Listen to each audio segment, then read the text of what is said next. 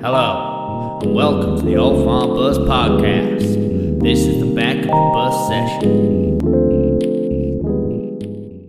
Hello, and welcome to the Old Farm Bus Back of the Bus Sessions podcast. Today, I've got a new mate here. Is a mate of a mate of a mate. Owen, thank you for setting this up. I really appreciate it. I've got David Eames. Well, hello. You've got a lovely voice, mate. Oh, thank you. Have you ever done podcasts before? No, this is absolutely my first time. Literally the I, first one. I am the podcast virgin today. Yeah, popping the cherry. and you've never done an audio book or anything. No, listened to quite a few, but yeah, never done one. I feel like we've got discussions to have after this because I want to use your voice for mm-hmm. whatever I can. Okay. And for the website, I think I just want a really nice, smooth David Eames theme voice going in the background. Uh, okay. Can I can I pay you for that voiceover? I'm always happy to be paid. now, David, when Owen came on, which is about three or four guests ago, and I love Owen. yeah. We met because I basically was used in a film for. Do you know Sam Lennox? Yeah.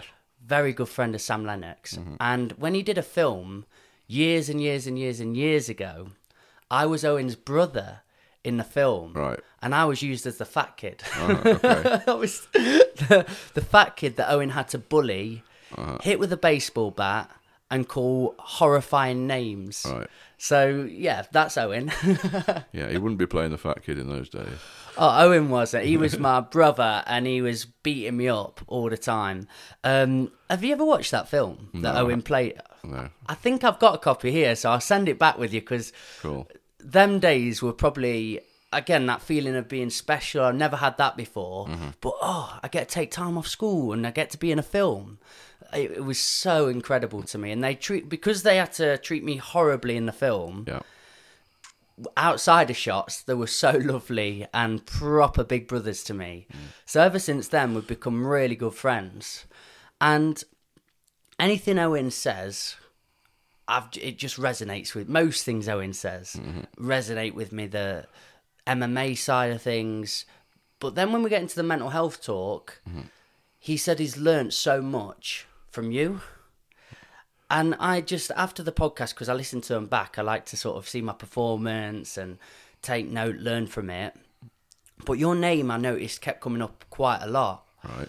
so I got in touch with Owen and said, This David character, who is he? Because he's a mythical figure to me, but I want to know more about him.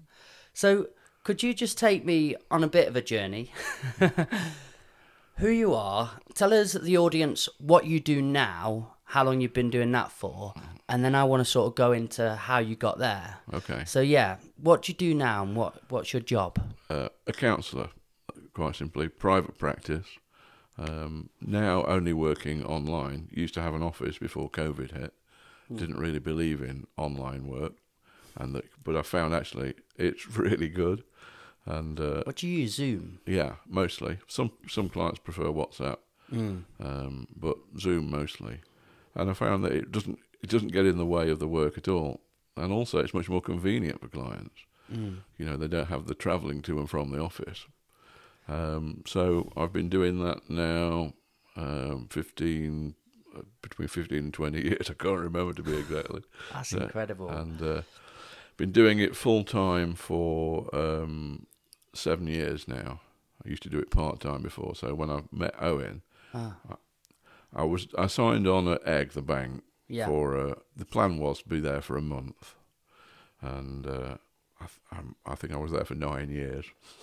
Nine years. Yeah. So yeah, I was just going to got launching the private practice, trying to get that underway, and that was just to sort of you know pay the bills a bit. Well, that stuck there a bit. a question that popped up there is um, what's the difference between a counsellor, a therapist, and a psychiatrist? Well, it's th- counselor and therapist are a bit interchangeable. Okay, so I think of myself as a therapist as well as a counsellor, and I talk to my clients about being in therapy. But there are some people who are very sort of um, constrained by their theoretical orientation, and they will insist that therapist is something that only applies to people who've trained in a sort of psychodynamic, uh, that is a kind of a Freudian or post-Freudian way, and psychiatrists are more um, medically based, shall we say? Okay.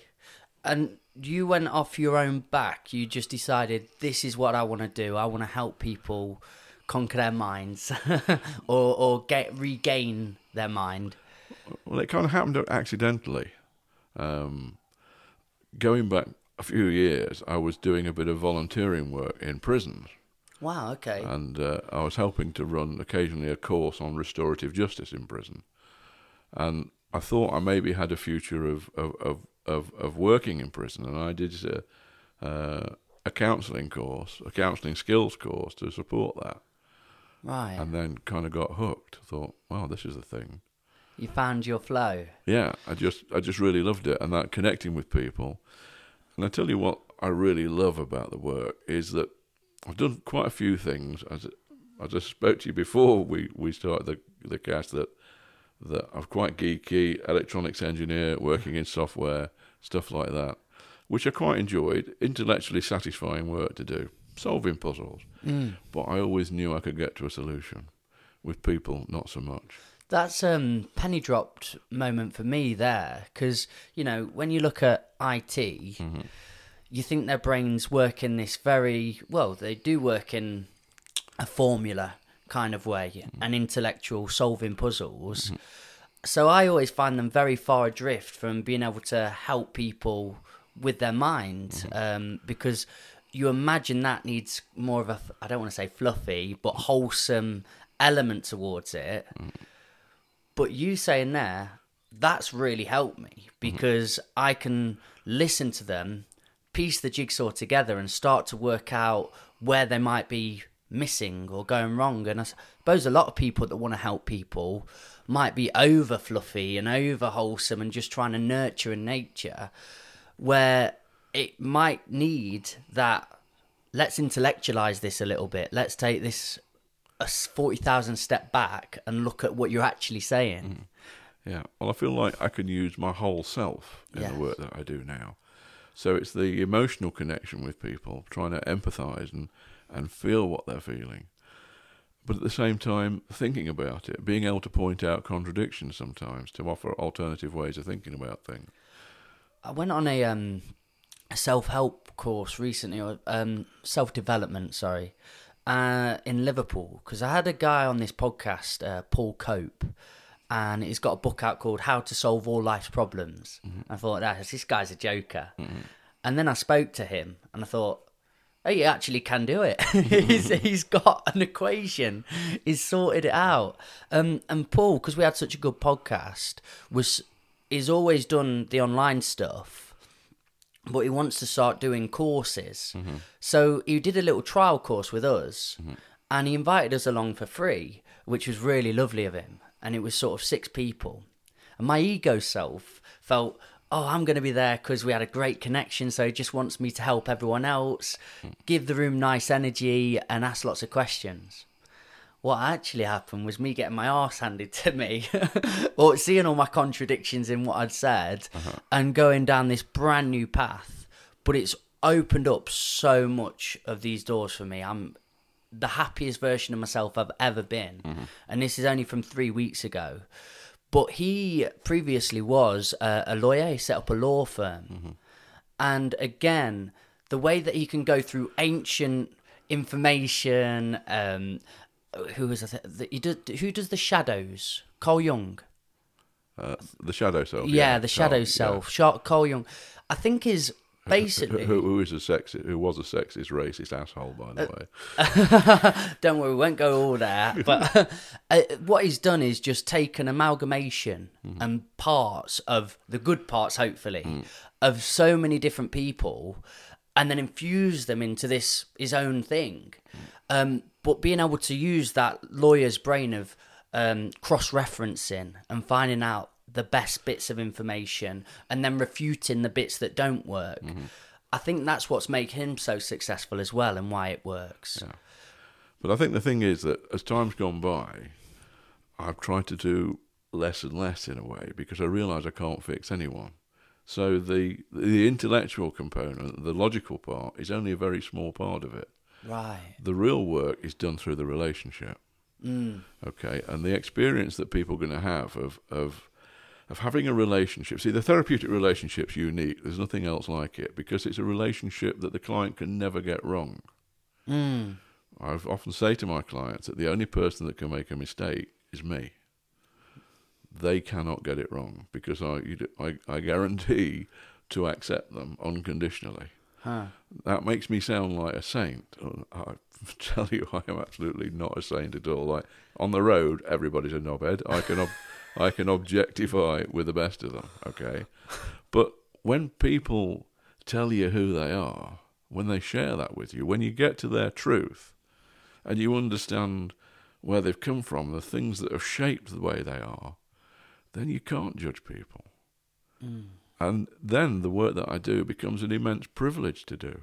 Mm. Because I work with people, most of my clients now are longer term clients. My longest term client, we've worked for more than 16 years together. Wow. And it's uh, a special kind of relationship.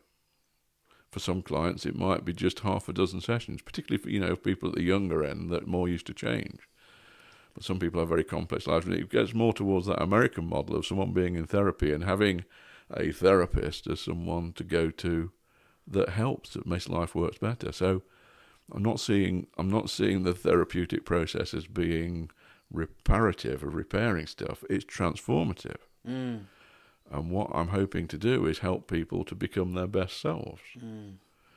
Can, we- can we go into the origin story of you a little then? Because the existential, the philosophy, phi- philosophic, say it for me, philosophy, Yeah. philosophical side to your nature.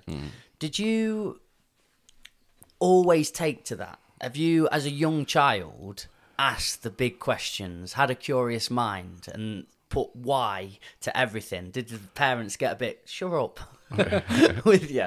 What were you like as a kid? Uh, bit annoying, interested, uh, yeah, bit cocky, sure of myself.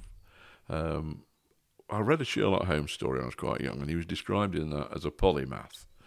And I thought, I don't know what that word means. I looked it up, and he said that's somebody who knows everything. I thought that'll do. A polymath. a polymath, yeah. I like that. Okay.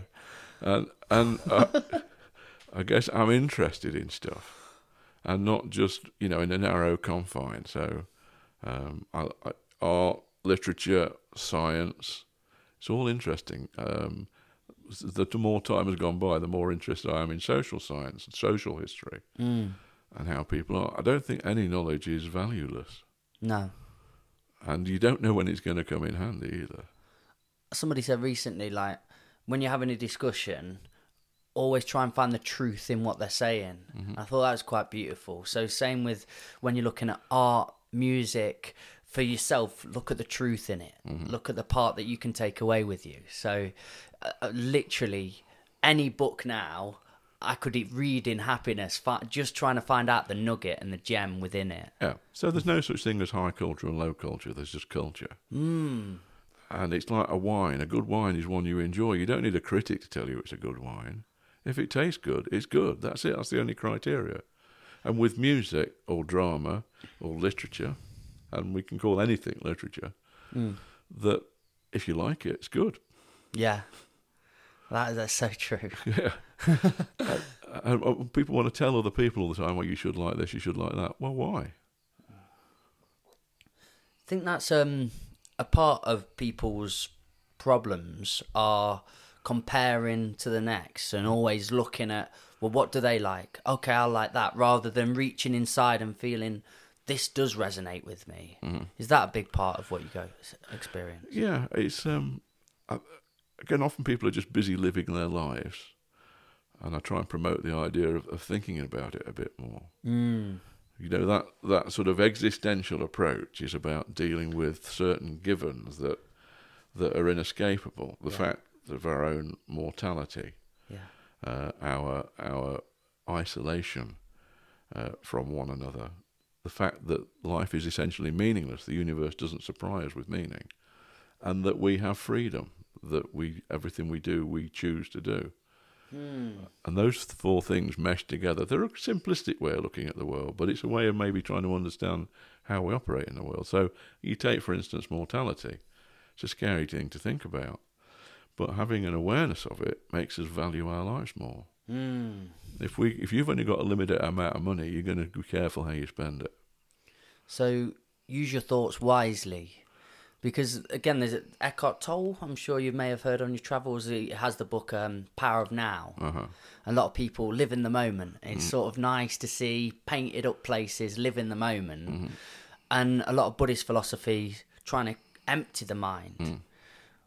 But you're nuanced in that, where you're saying use your thoughts wisely, be be able to clock in with yourself, and then when you can ask the right questions and start living on the right path, then your mind starts to free itself. Is that correct? Yeah, well, it's using that, if you like, that understanding of the the purpose of of being in the moment. So it's not just doing it, but knowing why you're doing it. Mm. And so to just, I mean, for me, a, a special thing is my wife and I taking the dog for a walk.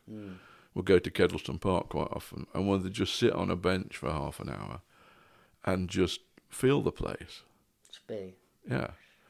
And the dog's loving it, and then just walking the dog's not just a chore, it's something the dog enjoys it. I try and see it from the dog's point of view. you know, There is a beautiful picture on social media where you've got a man walking a dog, and they've both got mind bubbles coming out, and the man's has got his money, his job, all these different things going around, mm-hmm. and the dog's mind bubble is just what's in front of it. And I thought, oh, that's really lovely. So yeah, sometimes just getting into the dog's mindset of what's that thinking about. It's just where's the next stick. I'm so excited and just happy to be here. Oh, yeah, that's right. Dog's philosophy could be summed up as this is brilliant. Yeah, yeah. So true. I really love dogs, and that is why they they do put me in that mindset. When I'm with a dog and we're just playing, mm. I've joined its fun. Yeah. It's like, yeah, you plonker, you should have just been doing this as much as you could. But if you've got a dog, then you also have the awareness that they're not going to be around for very long. Mm. So that's a way to enjoy their company even more. So, uh, trying to think, it's about 18 years ago now, our old dog, Dew, he was a golden retriever, died. He was age 13, and it absolutely broke me. I'm going through a difficult time in my life for various reasons, and he was he was like my main friend, and, and the loss of him, I thought I cannot go through that again. So we didn't have a dog for 12 years. And then we got a dog, and then I realised I've been an idiot for 12 years. Because grief is the price of love. Mm. Oh. You can't have love without grief. You lose everything, or they lose you. Mm. That's the only way it works. So you're living in fear of not having to go through that again, and as soon as you navigate to living in a fear-based side of your nature, mm. you're always going to be on the wrong track Yeah, and live through love. yeah. You, you, everything you have that's of value, then there's a there's a risk of losing it. Yes. Sometimes there's a certainty of losing it. Yeah. Wow. But but where does the value come from? So you know there are a lot of people that can get quite cut off. They don't. They struggle to. There's a, something called an avoid avoidant attachment style, where people really don't want to get too close in relationships, and if it gets close, it feels dangerous for them, mm. so they pull back. But they're missing out on so much mm. because if you take the risk away, you take the reward away too. I, I think we're fine now. Podcast done. That was all I needed to hear. That was stunning, mate. The, I'm enjoying this. This mm-hmm. is how I operate, and these conversations. I love powerful pieces of truth, and I make snippets, and that's definitely going to be one. C- Why are humans so complex? You, you can take us in the whole evolution of the brain if you must. the Stone Oh, Age thanks. theory. Yeah, yeah. yeah don't give me a hard test. Don't do that. do, do you know much about the brain's development um, and why we become overthinkers and detached from our animalistic nature? Well, we are detached from it, but we're not. If we if we say we're detached from that animal nature, actually we're in denial about it. Mm. So anyone who claims to be a rational person is delusional. Mm. We are never rational. Nothing we do is rational, because the whole thing. Uh, I mean, I listened to a podcast recently. A guy who was a physicist who used to write for Star Trek: The Next Generation, And he talked about the character Data in that, who's an android who says he's got no emotions at all and all he wants to do is be more human. Well, the very fact of wanting to be more human is an emotion. Yes. So there's a basic contradiction in the character because if he was truly unemotional, he'd just sit there waiting to be told what to do. Hmm. So emotion drives it. So work that's been done with people who've suffered brain injuries where they've they've lost the ability to feel emotion. You'd think they'd become hyper rational, decisive people.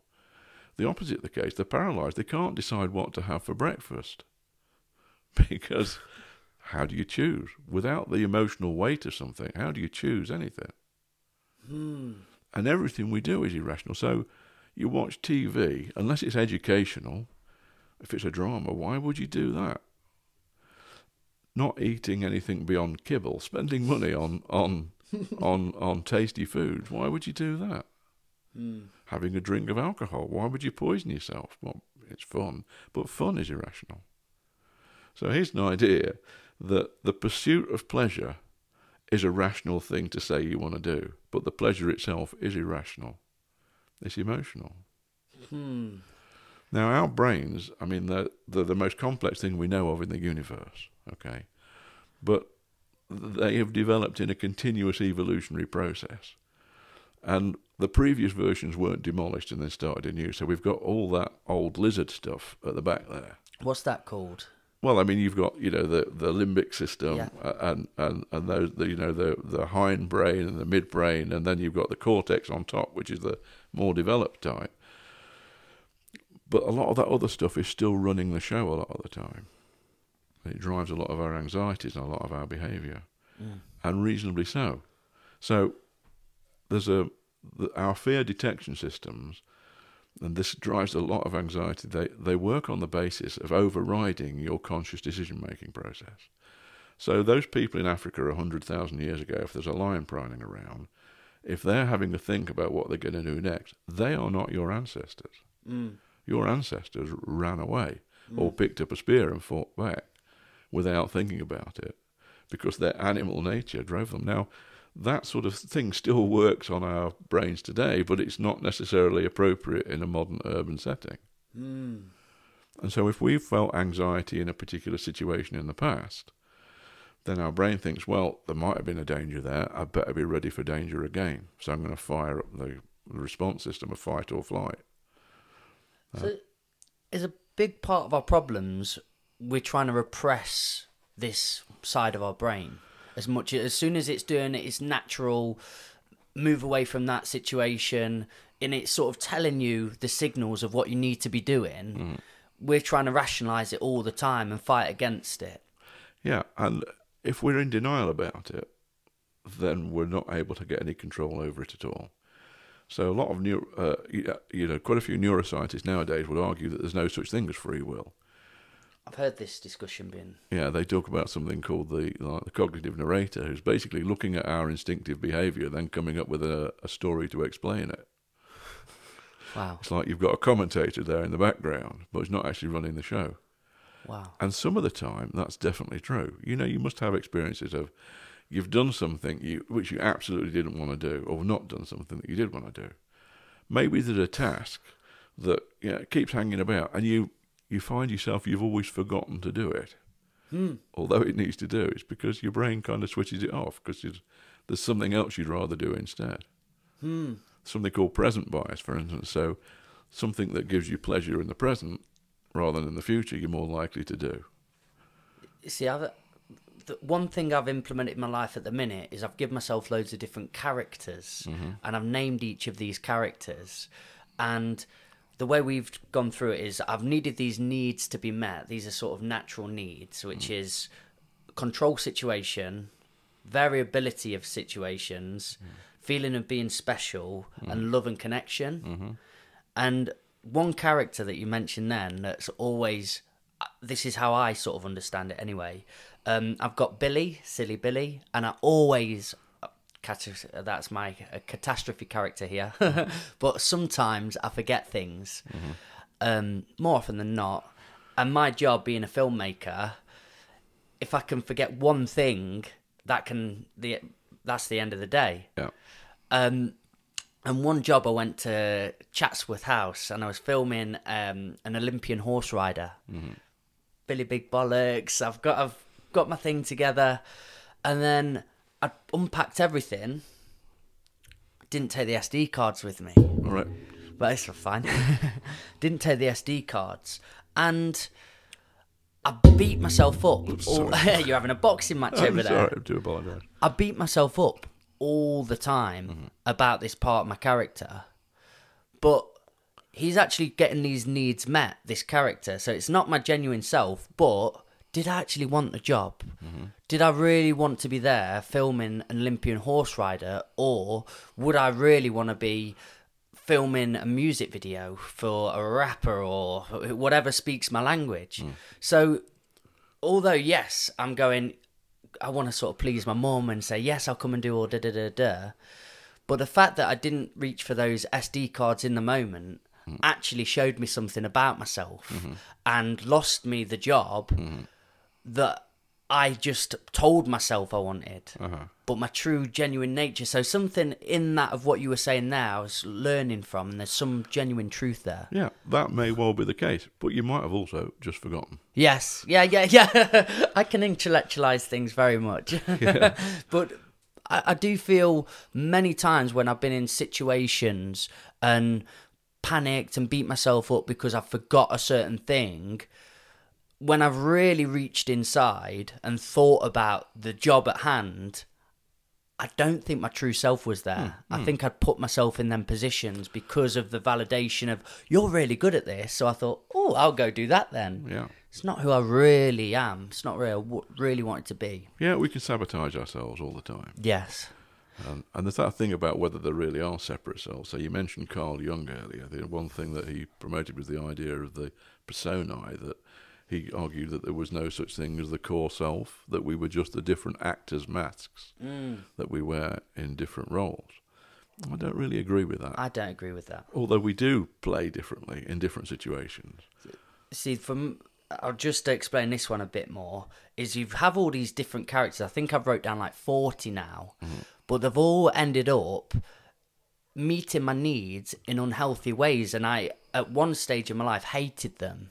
But now I fall in love with them because I'm like, actually, you were just trying to get these needs met. What I'm gonna do is pick apart and take away all them needs and all them parts of you that were trying and then feed them back to my authentic self. So forgetful Mikey was trying to live in the moment. He was trying to just be happy go lucky and do that. Okay, that's beautiful side of that person's nature, but the forgetful element I just need to nurture a bit more and help. So I've brought him back and then I'm finding so much about myself through this sort of NLP, I suppose it is, or it's mm-hmm. just a, di- a different approach. Mm-hmm.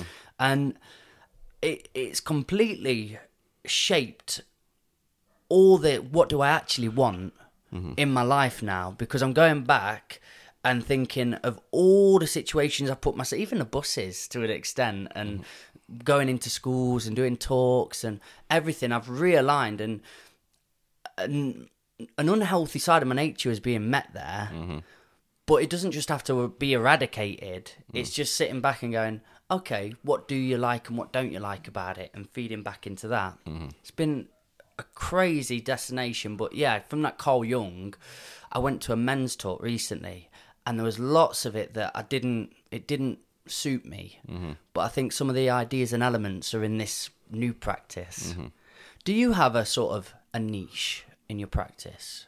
Is it What do you mean by niche? a niche being have you taken away from all different practices on your timeline that mm-hmm. you've learned from all the different books philosophies religions maybe and then you'd honed into this is seemed to be what works best Um, I the approach I have technically called is an integrative approach. So there are three broad schools of of therapeutic counselling. So you've got the psychodynamic, which is all about the unconscious mind and things like that. Then there's the humanistic approach, uh, which is more about um, non-interventionist in a way, all about the emotional content, the here and now, um, not really making any sort of suggestions apart from just containing. And then there's the cognitive approach, cognitive uh, behavioral therapy, which is more about like computer programming. Mm. Well, I think they're like different schools of painting. You know, you want to compare a, a Rembrandt to a Picasso Mm. to a David Hockney. When you say which one's better, it's a matter of taste. Mm. And they're different ways of expressing things, different ways of exploring what it is to be human. And I think that no one theory contains the complexity of humanity. And different theories at times are going to have different resonances with different people. Yes. So from, for some people, it's all about the emotional context. For others, it's about the intellectual understanding. So I feel I have to sort of shape my approach depending on what's working. Yes. And that sort of knowledge and uh, and experience can come from all sorts of sources. So uh, scientific information, what what neuroscience is, is is finding out these days, that's just as useful as as grand theories come up with by Sigmund Freud Mm. who was wrong in many things, but let's not, you know, let's not dis, uh, discount the enormous influence that he had on the whole idea of talking therapy Mm. as a way of. Uh, but he thought, you know, that he could think of something and that would become true. Mm. But they also the idea that everything has to be evidence based now that's a bit tricky too because everybody's different. So how do you really compare one person to another? So I think therapy is more art than science. Oh, that's stunning. Mm-hmm. Uh, That that hit me in a nice spot there. Therapy is more art than science. I like the saying "what works works" too, Mm. and taking it even to nutrition. There's always this sort of online fad and plan, Mm. and it goes: if you eat this, this, this, and this, you will become this. The complexities of the gut and the complexities of how we digest, operate with different foods, tolerances, intolerance. It, it, it's all to be taken into account. And I do worry when people say this size fits all. I think uh, somebody said recently, one size fits one. Yeah. And I thought, oh, that's nice. Yeah, Yeah. I can I can work with that. Yeah. But what works works. Yeah, so try and find look at people in a holistic way. So sleep is something I work with quite a lot with because you find quite a lot of people have got problems with sleep. So so working with different ways of managing their sleep can have a huge impact. It's the single biggest factor in a sense of well-being. Or people's work environment. You know, some of my clients have got very complex business arrangements.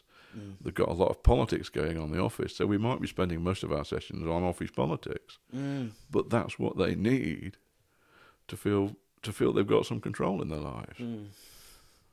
Other people, it's about parenting.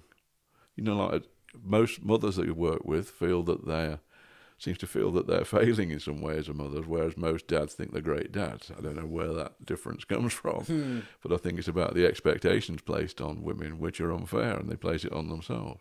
Oh, then we're getting into another part of the conversation, isn't it? Sort of societal issues. Yeah, but then it's about you know working with you know with someone. Hey, being a good enough mother is good enough, as, hmm. as has been argued, and, and don't you know not to worry about it. I think that word that you said then, enough, hmm. is one of the biggest factors of mental health. Hmm. And I genuinely believe most of our problems stem from not feeling enough. Yeah, Mikey sat down in his boxes playing Xbox, had always been screamed at and shouted, and needed to know that isn't enough. Mm-hmm. So every time I'm procrastinating, quote unquote, now, I have a huge anxiety in my stomach, even when I know it doesn't belong because I've done what I needed to do in the day. Mm-hmm. I find it really hard to get away from there because this feeling of not being enough just creeps at me all the time. okay, but again, who who decides that? Me. Yeah. yeah, yeah. So yeah, I, so you know, I I love gaming. For, you know, uh, Owen, the way we, the reason we've stayed in touch over the years is Friday night. It was originally Xbox, now on the PlayStation. No, oh, can I join? Well, we, we can interview you for it. I like that. It's a high bar. I can imagine it is. He spends a lot of time on it, so I can only picture the levels you play at now. But but I enjoy gaming. You know, I see it as an emergent art form these days. You know, a really good storied game is, and it's not a waste of time mm. because I choose to do it and enjoy it. I'm the only person that gets to decide that. Yeah, and it, uh, that's again stems from not feeling enough. But then another far, sec, uh, sector or part of our problems mm. come from you've got to take all the responsibility. Every there's sort of a up till 18 you're excused mm-hmm. because you're you're developing you're a child and you've been given all these sort of problems mm-hmm. but at some point you have to go every single problem i'm facing in my life now is how i've internalized it mm-hmm. and how i've digested it and allowed it to sit and i've not i've avoided or i've not approached it so mm-hmm. it's all you then mm-hmm. and that's a big pill to swallow isn't it Mm, yeah. that it's yours to take. Yeah, well, the other side of existential freedom, that idea that we only ever do things that we choose, means that we're also responsible for our actions. Yes. When when people first started talking about the idea of well, people can do whatever they like, so well, that's a recipe for chaos. How's society ever going to work if people can do whatever they like? Well, if they're responsible for the outcome, then surely they're going to behave better, rather than saying, "Oh, somebody made me do it." Hmm. I'm sure there's a, a Simpsons episode for everything, isn't there? But there's definitely one on this. yeah, and and it's about that that choice that you make. And it, the other thing is good mental health is not about always feeling good. yes. It's because you want That's, that's good. you want to be anxious. Like if I'm driving on a motorway and it's raining and it's busy and I can't see, I want to be scared. Yeah, just do do do do. I want to keep my family safe. Yes. You know, everything I hold dear might be in that car. Mate, can I just say, Owen, thank you. I'm, I'm really, really happy at the minute. Now, this is so helpful, and I, I really appreciate this. Yeah. So last night I had a bit of trouble sleeping. Um, you know, the popping my cherry here today, and it was uh, nervous, excitement. Yeah. But that's okay because I didn't see that was being defective. It's normal. Hmm. If you're doing something, if people are going for an interview or an exam, doing whenever I meet a new client, I'm nervous because I want to get it right. But that's okay. Anxiety is part of being human. We don't want to eliminate it. My, I work for a company called Independent Thinking, and they're the fish that swim the other way in education. And um, the guy that set up the company is called Ian Gilbert. Uh-huh. He's got a book out called The Book of Thunks, and it's philosophy for children. So mm-hmm. questions like what colour's Tuesday, mm-hmm. and it makes them think laterally instead of just here's a question, what's the answer. Mm-hmm. They've all got their own little unique answers. Uh-huh. But the best advice he's ever given me when I used to get scared about performing and speaking was nerves are the respect that you pay the audience. Yeah. I thought, yeah, I, I, do you know what? That's beautiful because I care. I want what I'm saying next to be the best experience for them that I can give and Yeah. deliver because they are going off into their schools and different places mm. with this at hand. So if I don't care ever and get on a stage, I won't put on a performance and then the energy's not going to be there. Nothing happens next. Yeah, if the adrenaline's not flowing, you're going to be boring. Yeah, definitely. And You know, I've, or, I've or- had. or Donald Trump. You know. yeah, don't want to do that. you don't want to go Donald on him. No, no. So you you you use you use that. It's part. It's, and it's part of your animal nature, and it's preparing you to do better. It's your friend. Can we go back to there? Because I know I, I, the way my brain works is very sporadic, and mm-hmm. I just get so excited by little snippets of conversation you're saying. I dive, mm. and then I'll take us all the way over here.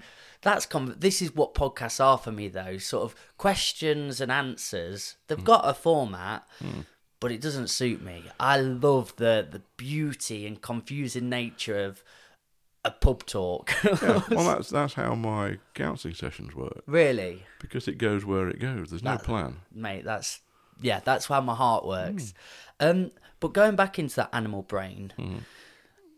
we we got to a certain part of it and sort of free will discussion. Mm-hmm. I want to talk more about the animal brain mm-hmm. and the brain in general, the development, because you are right that there are elements where you do have to start rationalizing though. Mm. Um, our sexual nature or so on. You know, we'd have a rape culture if we just did anything and acted in any way we like, Yeah. and the animal brain and testosterone just got to run the ship. Yeah. So where'd you go with that? What's your part of how you help people rationalize what the animal brain wants to do all the time. Well, I guess if you're aware of it, it doesn't have to be running the show. Mm. This is the whole thing about the only chance of being rational is accepting our fundamental irrational nature.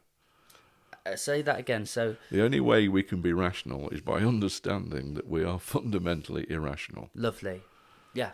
Because then you're asking yourself, okay, what's really going on for me here? Mm. So somebody might have said something that's upset you. You think, okay, where's that come from? What was their intention? Why is that provoking that response in me? And often it's about things in the past. It might be connected to things in our past. It might be something that's threatening us, and it's a fight or flight response that's being elucidated. Mm. But it's uh, the more we understand our emotional nature, and again, modern neuroscience is advancing this. The traditional view of, of more complex emotions, not the basic fight flight ones, but more complex emotions, was that they were located in specific brain areas and that everyone had them, and you'd either choose to express it or suppress it. But the neuroscience nowadays is showing that, that, that complex emotions are a whole brain activity and they are a learnt behavior. Okay. Ah, okay. So the degree of of uh, emotional content that a child's exposed to will affect how they can express their emotions in later life. Mm. And there's something called granularity, which is the degree of detail of emotion that someone can express. Wow. So if you've been exposed to a more complex emotional environment, I don't mean an abusive one, but just one people who are able to express themselves, then the children get a better chance to learn it. Doesn't mean it can't be learnt later, and there's all sorts of things that can teach it. Like drama's a great thing for teaching emotion. I, w- I would just side note. I want to put a drama class on this bus because I love drama, and I mm. did it as a kid, mm. and then just stopped. Mm-hmm. And obviously, I did that film with Owen and so on, mm-hmm. And that was because of my drama days. But I think drama is so important in development mm. and how to feel emotions, showcase emotions, even when it's contrived and you've got to act it. It's sort of that fake it to make it, Yeah. and you're learning about all these different emotions. I, I've got a daughter, and I can't wait for her to start drama classes. Honestly, Yeah, literature is a way of finding it. Just having relationships with other people, the more authentic we can be, the more we're going to learn. Hmm. But there's no normal. Okay, there's another key thing. key, yeah. It's you know the the modern word, and I think it's a great word, is neurodiversity. Neurodiversity. Yeah. I can put the two together and make an idea, Yeah. extrapolate. yeah. So you know, you, you you don't talk about you know someone being abnormal. Let's say if if if if they're on the uh, autistic spectrum, it's just different. Different, yeah. I remember there was a program on some time ago of Chris Packham, the naturalist, talking about uh, his his uh, autism. I don't know if it's Asperger's or autism they got, but certainly on the spectrum. He said he doesn't want to be cured Yeah. because he wouldn't be him anymore. Yeah. So why not let's just accept people and not saying I mean, there's a modern tendency to talk about disorders, personality disorders, this, that, and the other, and I think that's driven from America, Mm. whereas the insurance companies won't pay out unless you can diagnose something. Rather than just saying, "Hey, somebody's having a bit of a struggle here. Let's try and do better." Here's a question that's bubbling and blossoming from everything you said. Mm. Do you think the system, and not to go conspiratorial or go every, wherever you want with it, is it deployed and built and set up in this very rigid parameter for a reason? Um, what do you mean by that? So, the education system, for example, and then on and on and on. Mm-hmm. If you play up, misbehave, mm-hmm. act differently to how the system wants you to operate in mm-hmm. quite f- small, rigid boxes, then you're bad. And then this feeling of not being enough starts to bloom because you get keep getting put in different spaces and you don't belong here, you don't belong. And then I, I just wonder the ones that suit the system go into this school, you know how to be asked questions, regurgitate the information. That's how we operate, and then mm-hmm. you go on, and then you fit as a perfect citizen. Mm-hmm. I just wonder: is it deployed no, I don't think there's, I don't think there's any sort of overarching sort of just of sort of a byproduct? It's- it's so cha- this is how we've it- set it up. It's chaotic. Nobody knows anything, and they're just doing the best. Now, I think education is a lot better than it used to be. I agree. Uh, you know, I've I've had uh, some teachers as clients over the years, and see how really difficult their work has been, and the demands put on these days. I think is almost impossible, and they're striving within. See, the whole thing is you want to measure things, but by whenever you try and measure something, it changes it. Hmm. There's a there's a sort of rule in statistics that once a statistic becomes a target, it ceases to be a statistic because the very putting a target on it changes the behaviour. Hmm.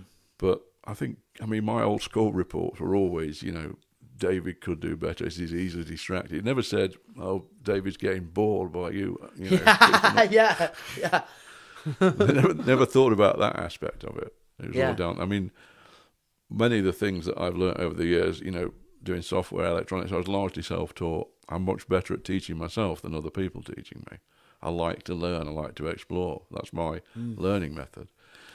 That's really hard to to work in a school environment, particularly back in the days when I used to be caned on a regular basis. Mm, I bet you would as well, because you'd ask questions, and they don't like that often. they do now. yeah, I mean, I was like, you know, I th- thought I was some kind of mafia boss. Well, I was just a bit, a bit challenging, and uh, yeah, I, I was, you know, My friend di- um.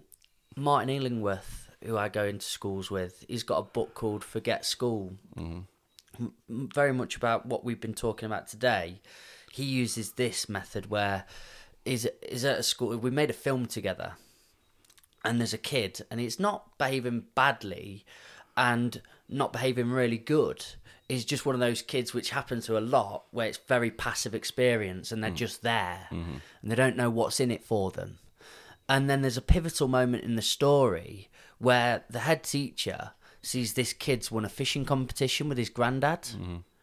And then what they start to do is take that bit of passion and then tell all the different teachers in all the different fields and they use that passion in all of what they're doing. So the art teacher gets him to start drawing fish. Mm. The science teacher looks at the biology of fishes and you can go into the history of that and everything. Mm-hmm. And it's taking that individual character mm-hmm. and using their thing their hook to, to negate their whole life. Mm. And I think that's very special. And again, it does turn it into that the individual. Mm. What does that need? But imagine that in a system. It's very tricky though. I'm, I don't speak in absolutes because I've worked in schools. We run a night here, mm-hmm. and it's blooming hard. Mm. It's really tricky It to all the different behavioural needs and. Differences of emotions and so on. They're mm. hard to conduct, but that is a it's a beautiful premise. Mm-hmm. Taking them as an individual again. Yeah, but you know there are limited resources, Yes. And uh, you know you work within the constraints of that, and the whole system is always you know run by human beings, and human beings are fallible in everything they do. Mm, flawed. Yeah, We're all just flawed. We're, we're, working from our best, but I, I suppose that's where I was thinking is it is it's a top down structure, mm-hmm. isn't it? Mm-hmm. And then it's just been sort of set up to fail for a certain subsector of people because it doesn't feed that machine of, of making money, which mm. is what our system I feel has been built on. And that doesn't feel conspiratorial to me.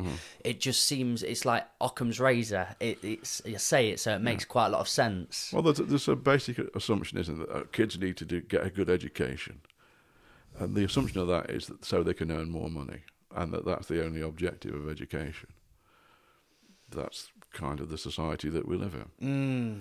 And yeah, more money makes life easier, but Mm. again, enough is enough. And it's very much living. We spoke about past, and we always live in from our past, mm. but the future too. Mm. We're just living in a future. So the system being set up, when you go here, you do well here so that you can go here, and then when you do well here, you do that so that you can go here, and then when you get that job eventually, because you've got to that uni, mm. you're always trying to hit a quota and trying to work your way towards something, and then at the end of it, you go, I feel no different. Yeah. Yeah, and you know, I get a number of clients who approach me in sort of midlife saying, "I've done everything I was supposed to do, so why doesn't it feel better?" Ah. Yeah, I've got, I've got, I've got, I've got the the, the car and the house and the wife and the kids. Mm. So why why doesn't why don't I like it? Mm. What does it mean? It's that back to the meaninglessness thing that, that that the universe doesn't supply meaning. It's up to us to find it. Wow. It's too many snippets in this podcast. Can we just jump back in as well about the emotions? You mentioned two different types of emotions. Could you just, uh, for the audience, talk about the basic ones? Well, you know, the basic stuff is is fight or flight, the things that keep you safe, and also maybe get you laid. So, you know, because uh, that's one of the basic ones. So we've got sort of anger, love, fear, grief. Yeah, is love a basic emotion? I'm not sure that it is. I think it's more complex than that. Mm. Love, love is probably our strongest emotion. Uh, well, is it? Mm, I, well, this is a statement I've just thrown out. I can explore it. It's the most important one, I think, and it's the most uh, enjoyable one when it works. But it's going to be overridden sometimes Mm. by by fear. I'm the what I'm going off now is a video I watched. It was two minutes, done by a nice Australian accent, but it gave me uh, five natural emotions, Uh-huh. and it was all about learning these emotions, feeling them instead of repressing them, because it had the natural ones, and if left repressed, they turn unnatural. So fear turned to panic if left repressed. Grief turned to depression if left repressed. Um, anger turned to rage. Love turned to possessiveness Okay. in this video, and I can't remember. There was a fifth. I'll th- I'll think of the fifth, and then I'll pop in. Shame, would that be one? It didn't mention shame. No, it was uh, so anger, fear, love, grief. Oh, envy. Okay. So envy, a natural emotion, makes us want to do well, um, and look at the next person and go, "Oh, I like that thing." But if left repressed, it turns to jealousy, which becomes really toxic and tries to drag them down. So that was on this video, five natural emotions, Okay. and made me sort of clock in with myself and go, "Have I felt these emotions correctly when I've not grieved properly? Am I feeling depressed because of that?" And sort of go back in line with it. But yeah, uh, what do you know differently of these natural emotions? It is just fight and flight. Well, I- think that it's uh, because I said that they're learnt much of our emotional context. I think sort of sticking labels on things again, it gets a bit tricky, Yeah. and and trying to categorise things in in that way feels a little bit oversimplistic. Yes. Uh, Yeah. Because, you know, envy can drive different things. It might drive ambition as well. And that whole idea about whether things are, are repressed or not Mm. is maybe, you know, not held not held up by the, the latest scientific knowledge. Yeah. That uh, maybe people don't have the emotions in the same way and feel them in, it, in the same way. Interesting. So, you know, it's just like asking somebody, rather than telling somebody, you know, this is what you feel, I want to ask them what they feel. And if, if, if they've had a, not been exposed to complex emotions so much in the past, they often the response is, I don't know. Yes. It's a big response. Yeah. And I know I feel something, but I don't know what it is. Can't put a word to it, can't articulate it. And we need to, we need to have the sort of experience to know what these emotions are and to put words to them. But I'm not in the business of telling anybody what they should be feeling. Mm. And but I say the that's why I see the most basic ones are those that are there to keep us safe or to procreate. How do you help people feel though? Because we tell people you need to feel our emotions or um, we need to live in the moment, and people put labels and thoughts and ideas out there. But then it's just, well, how do I do that though? How do I? Well, I can't do anything. Mm. That's the whole thing. I can't do anything, but I help to create an environment where my clients can do it for themselves. Right. So that experience of being able to talk about stuff without being judged allows that development to take place. The experience of that relationship allows that to, to happen. It's almost like you. I'm not. I'm not. It's a difficult thing about whether people are actually undergoing change. I think I like to think of it in terms of it's getting rid of the brambles that restrain the real, authentic self. Mm. So allowing people to become who they always had the potential to be. Mm. No, it's not me changing them. It's about them undergoing their own change in their own way. And what I'm doing is not dragging them forward on that, but walking alongside them on that journey. and that that's such a privilege. You know, there are moments where clients have these moments of realization of of of the change that's taken place for them and how their life is being transformed by that. Hmm. And it's such a moment to share, and I feel sometimes so proud of them, hmm. not of me, of Yeah. them. You know, wow, you've really come from there, and it's just one a moment to share with people. The, the work I do is such a privilege because I see people in in extreme emotional states sometimes, which which in ordinary life you don't experience very often, and it's just a privilege to be there. And that emotion can be positive as well as negative. But the feeling of it helps people to feel more in the future and get more understanding of it. Mm. I mean, this might when you because you're having such long friendships or relationships with your clients. Does it become tricky when you've been with them for so long, and maybe in your being able to have a forty thousand foot view of what they're talking about, you kind of want to say it's this, but you're having to let them discover it for themselves. No, no, no. It's not always letting them discover it for themselves. Sometimes I, you know, point things out. I can be quite challenging. Uh, if there are inconsistencies, I'll point them out, and uh, I think challenge is a big part of the work. But again, it's that recognizing that the challenge is is not a rejection and it's not a judgment. It's just, hey, this doesn't make sense. Mm. Sometimes it's about putting the pieces together and saying, oh, this seems to be like that thing that happened to you that time. Do you think there's a connection here between those events? that for me is when I know that I've hit a better trajectory with my life because challenges before used to really rile me up. And now I'm buzzing every time somebody says something that makes me reflect back on myself. I'm like, oh, keep doing that thing because mm-hmm. I'm learning from this. Mm-hmm. And it's so powerful. As painful as it can feel, it's where the truth lies. Mm-hmm. It's where you need to go mm. into that pain when you're in this struggle. Yeah, and because I don't know anything, I might be wrong, and that's okay. Yes, but you know some things. Yeah, but but but how it applies to a, parti- a particular person at a particular time Yeah. could be completely wrong. no, that's that is true. so get- let's put it out there, and it's something to talk about. and it Yes. might take us to, nearer to the truth. well, and that that is it because that truth there. If somebody can really be able to refute and say, no, this is why this isn't correct, and no, that but that isn't that, and it can help them get further affirmed to their answer, mm-hmm. that's powerful too. So it's just putting stuff out there that may be of truth, and then suddenly when you start to, I think when you notice it is when anger starts to come to the forefront. Mm-hmm. It's not that. It's not that. You go.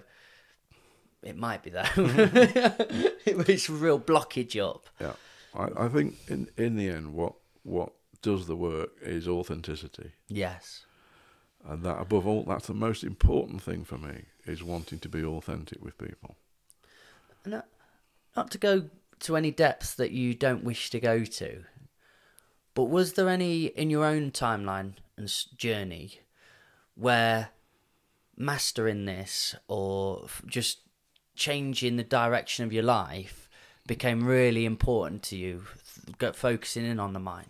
Yeah, I mean, it's uh, I've been through various disasters in my life, a financial disaster, uh, health problems. Um, I was uh, sort of diagnosed with a potentially terminal illness some years ago, which recovered from.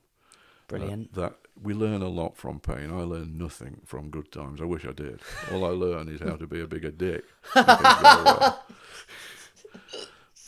I laughed because it's true, because that's me as well. Yeah, pain pain is the best teacher, and um, yeah, during the process of, of, of my own therapy of uh, of, um, of of working towards becoming a therapist, realizing the issues I had with with abandonment.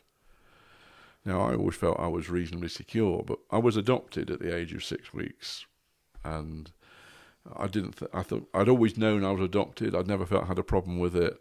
It was never an issue. Yeah, my parents chose me. You know, I wasn't foisted on them through nature, and I was absolutely cool with that.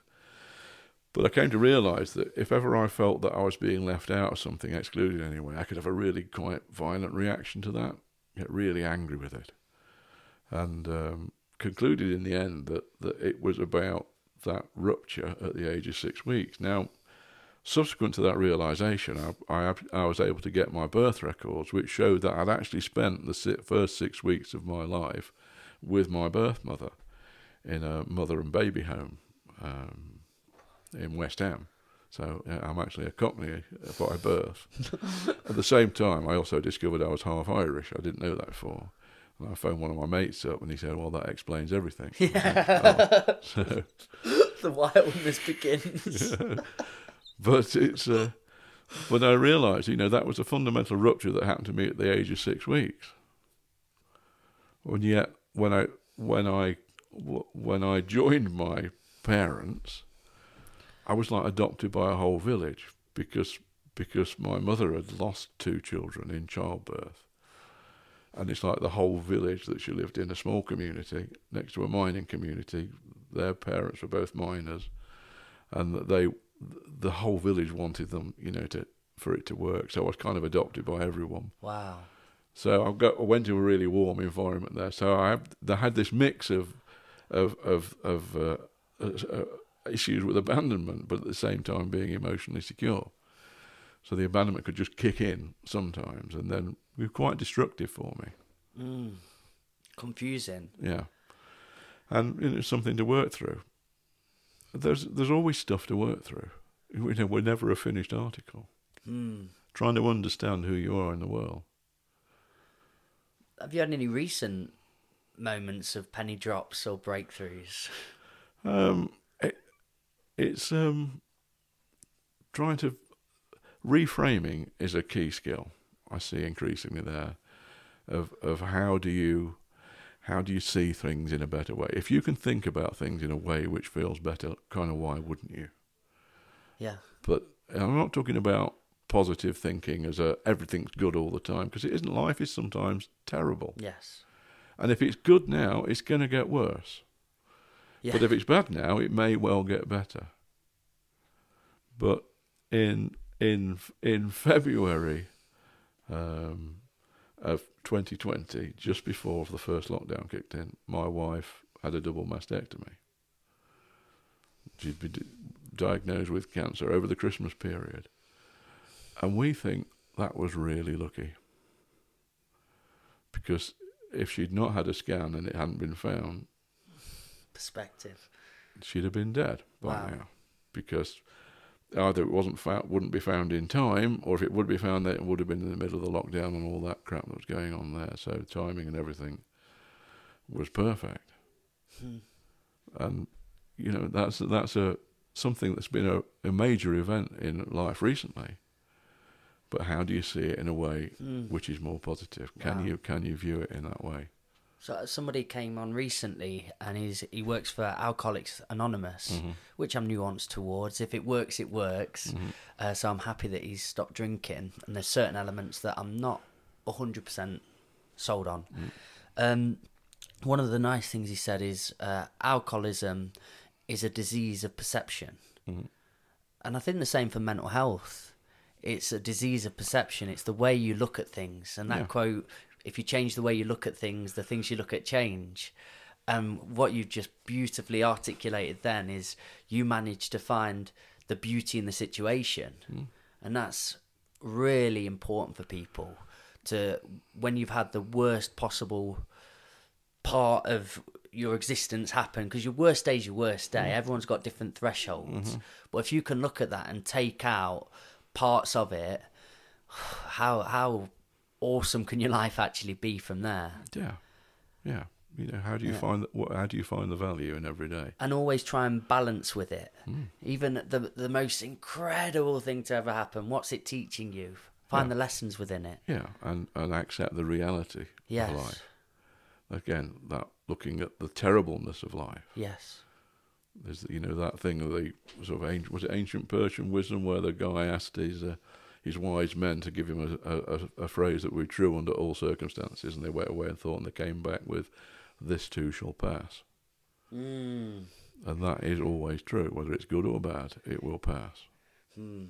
The- I, always like to take quotes because I, I do poetry and lyricism, hmm. and there's ones where I always try and change them slightly or play with it. And could that be said in a better way? Hmm. But that this too shall pass, and be the change you want to see is another one. I think they just suit that, that, that they've been taken out and chunked down to the best optimal way of saying something.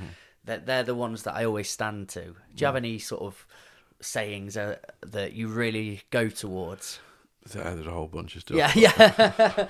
I like that. Um, there's another one I always say is, uh, "You're not who you think you are.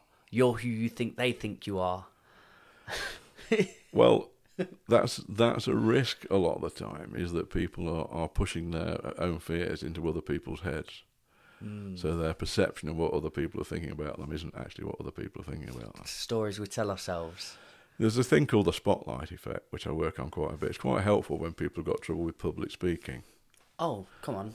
It. For each one of us, the universe is divided into the universe and us. You know, there's us and there's everything else. And we're sitting there at the centre of the universe, under a spotlight, completely illuminated, everything visible. And we think, well, everybody else can see that. You know, if I'm going to go and do public speaking and I'm nervous, everybody's going to see that. They're going to see my fear. But they don't because they're all dazzled by their own spotlight. They're all sitting in their own universes, and research has been done is that people don't actually notice much what's going on with other people. I uh, did a talk, which very ironically was at a happiness festival. Mm-hmm. Be happy. And it was one stage with a thousand people all facing the front, and it was in my very strange sort of. I've told you about before the podcast, psychosisy days, paranoia. Mm-hmm. I was still hurtling myself into situations all the time and just saying yes to stuff when actually what I probably needed. Oh, it worked, so it's I got to where I got to. But uh, I went up on this um, slot. Um, I had 15 minutes to talk, and within two, I went into a flashback. So from my psychedelic days and so on, it, I was straight there, and everyone started morphing and looking a certain way. And really, what they saw, because I did get through it, and the organizer said, "Oh, it was great." But in my head afterwards, I beat myself up for months because I thought they were watching me sweat, they were watching me panic, and all the things that I was seeing visually happen in front of me, the hallucination and so on. I imagined they'd all witnessed it. Yeah. But really, they just saw a guy just probably having sweaty hands mm. and a bit of a sweaty head and looking around a bit dazed, mm. and that's about it. Yeah, But I, I saw it in a completely different light for a very long time. yeah, yeah, It's wild. yeah. So what I, I think this is a nice saying as well. What actually happened, mm-hmm. and the emphasis on actually, because we tell ourselves massive stories about this and this and this and that. You break it down, and it's very far from other people's perceptions. yeah. Can we take a break? Yes, of course. I, I really need a pee. Yeah, that's no worries. Of course we can. It's a cold. I'm sorry. you, can, you can edit that, can't Mate, you? that, of course I can. Yeah, keep we're, we're rolling. I'm uh, I'm Steven Spielberg. One semester later. So we were talking about stories that we tell ourselves Yeah. until pit stop. Yeah, Another thing that I wanted to mention from that is if you're in a family and you're seeing somebody that's going through mental health, what is the best advice you could give to them? Because you see, it really rips through families. But is there an element where you have to want to change? Well, there's no there's no gag of uh, how many therapists does it take to change a light bulb? Only one, but the light bulb has to really want to change. Perfect. but I don't give advice because advice isn't part of my game. right. Because what the hell do I know? Mm. If, if people come to you though, um, from say family and they're going through a struggle, Yeah. do you go through experience rather than advice? Yeah, I mean, I make suggestions. Yes. There's a key thing here. Yeah. Because I mean, there are some approaches to therapy uh, are, are very non-interventionist, okay, and they're just going to sit and listen. And I've um, worked with clients who've experienced that, and that's not always what suits them. Some people can be great; they just want someone to sound off to. The old psychodynamic approach is something called the tabula rasa, which is the blank slate. and the therapist there would just sit and take notes and let the the free association of the client maybe bring things out. Don't think people want that. They're not not the people who approach me at any rate. Mm. And I might make suggestions, but I could be wrong. And it's up to them what they do with it. So, with regard to family, yeah, we can talk about things, but often it's about how people think about things more than anything else. So, if you want to improve your relationships, improve yourself. Yes, every time. Any, any part of your life. Yeah. you just constantly look in, look in, look in. What is it about me that I'm experiencing, really? Because when you're projecting out onto other people, Yeah. they're doing this, they're doing that. Yeah, but they did that. What Mm. is it within you, though, that's hitting a wall with this? Yeah. And why can't you change your direction towards it Yeah. and your way of dealing with that situation? Yeah, I mean, there's one group of clients that I probably can't work with, and that's people who are very narcissistic, typically men. Yeah. The, um, the typical example of this is going to be some guy that rocks up.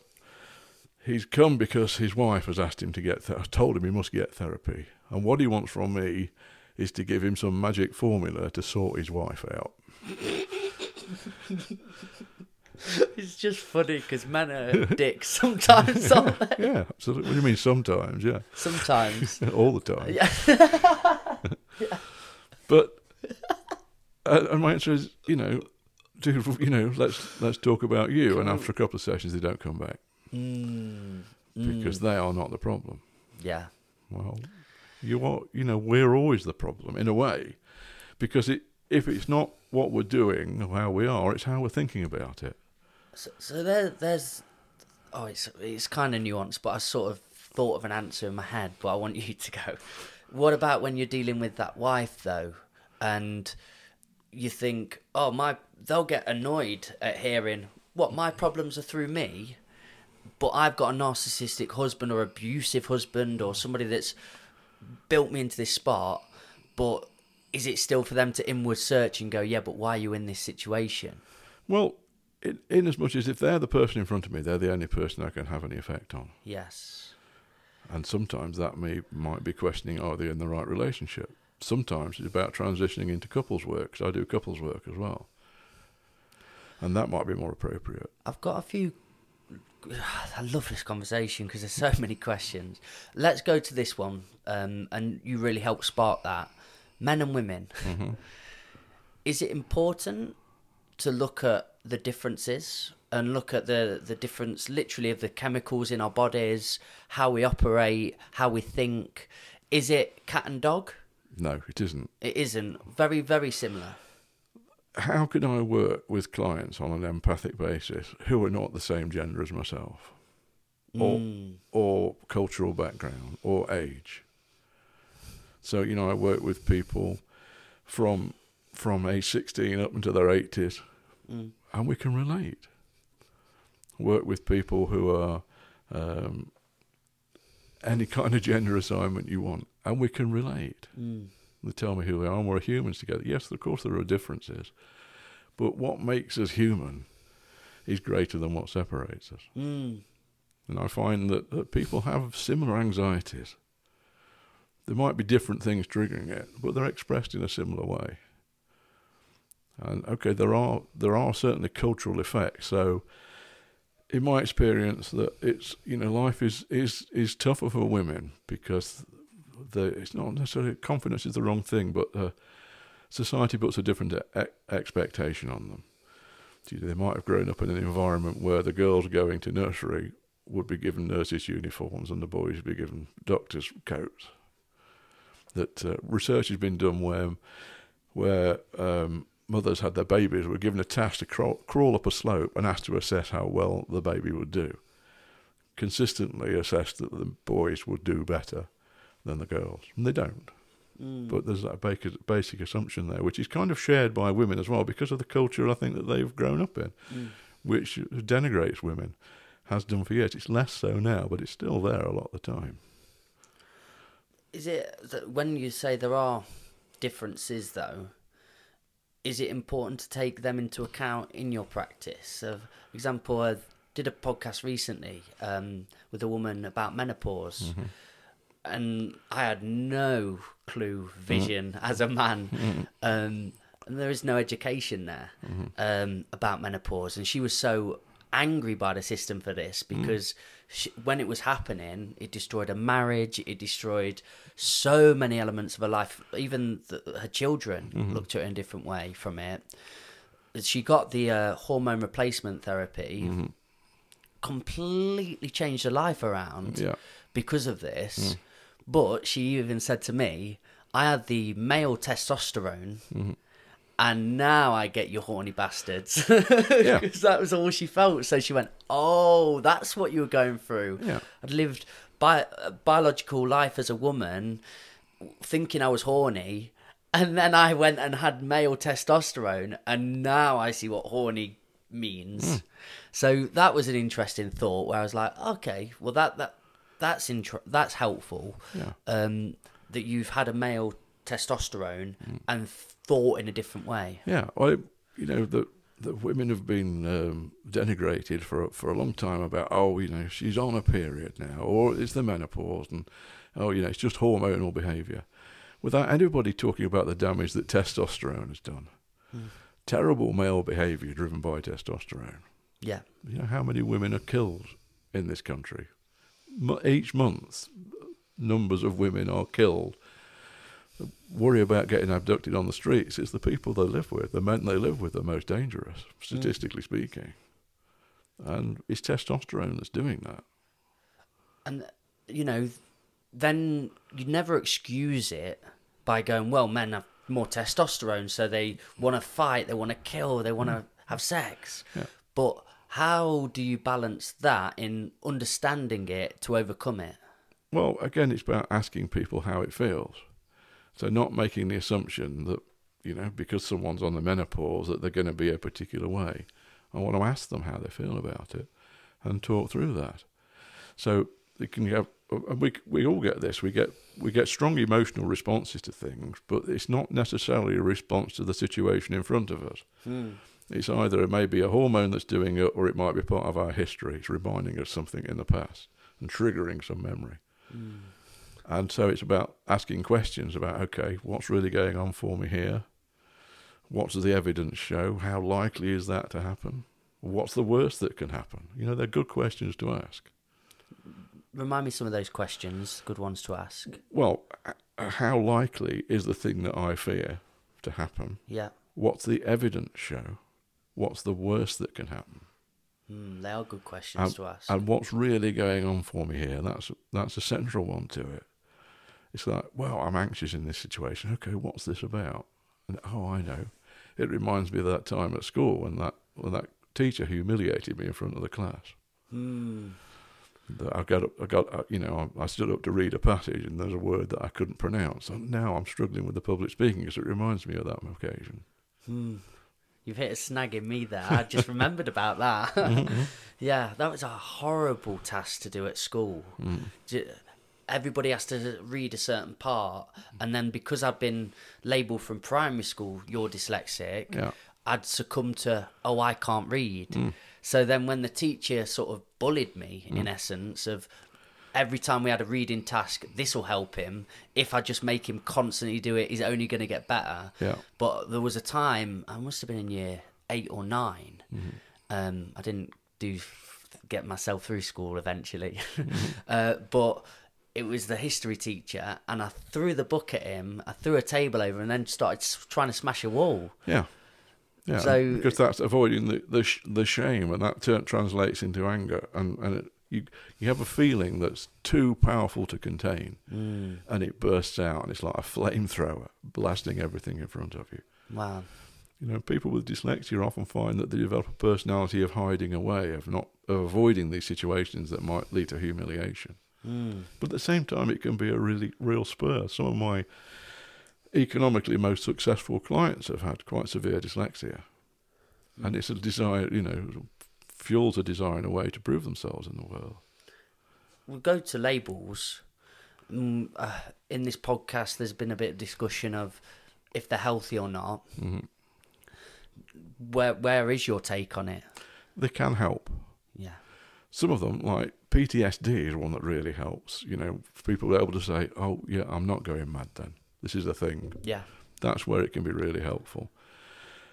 To admit that someone has got depression, given that that is a whole spectrum of things, can be helpful. Okay, then how can we work about that? So a- accepting a problem, but at the same time, help uh, labels can be really unhelpful. So I worked with a client for some time who'd got quite severe schizophrenia.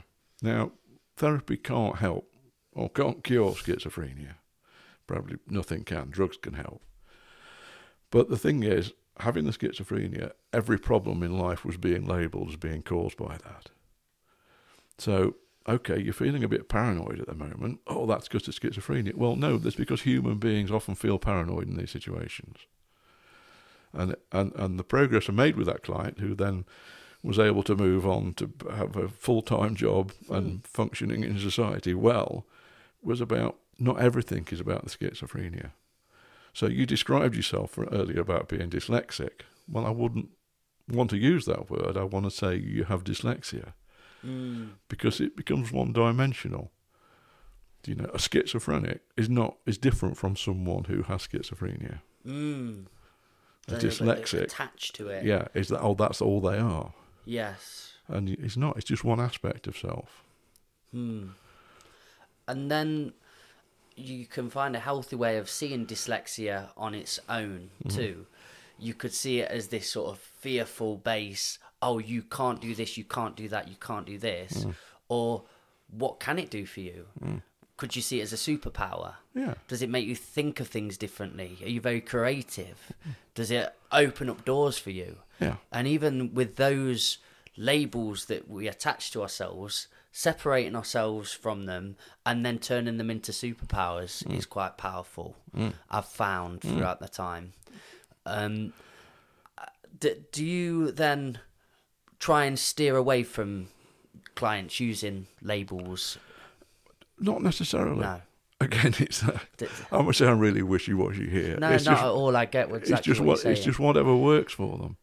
I'm trying to come at it from the point of view of I don't know anything. Mm, I th- it's, it's really, I fully understand what you're saying when you say that. D yeah. It's nothing you said's wishy washy. Yeah, and if it helps a label, then let's use that. Everything you've said's made total sense Mm-hmm. in all its order because you're you're just trying to help guide them Mm. and be that voice of either reason, uh, either rationale, or turn on and question. Mm-hmm. But it's for them to search inside and find their own way with it. Mm-hmm.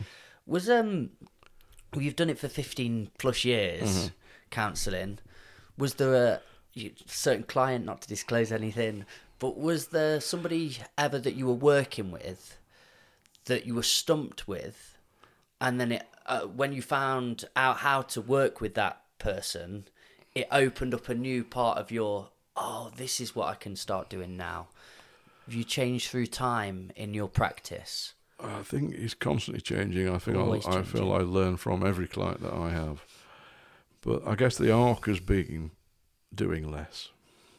always doing less Yeah. letting them discover discover When you do when you do the original training, it's all about, and it's it's necessary because you want people to be able to work safely. So there are certain constraints on how you should work and exhibiting skills like you know summarizing things and, and mirroring body language and and and just showing that well actually just show it just be it. That's the thing i've talked to you before about the authenticity. It's not about showing that you're authentic it's just being authentic. Mm. because you can't you know you can't fake it. Yeah. Comes across very quickly doesn't it? Yeah. You know there's, the old gag it's all about sincerity because if you can fake that you've got it made I bet you've got all the old gags in, haven't you? well i'm an old bloke What about um, with the clients that you've been working with for so long? Is there a balance of being reliant on you? Because surely there's only so much energy um, and time that you can give.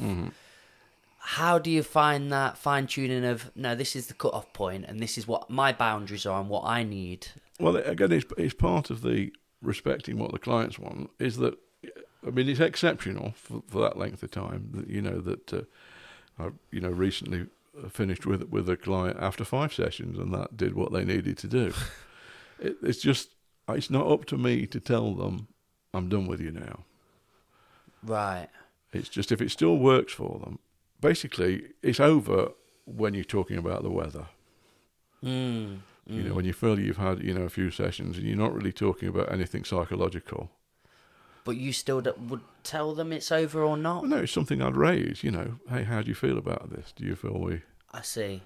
you know, Because sometimes they, they just feel, well, I don't want to lose you because you've been such a powerful part of my life and big energy towards it. I don't feel I can live on without you, quote unquote. But I think that's that's that tends to not be the case because part of the arc that we've been in is Yeah. their self-realization. Yeah.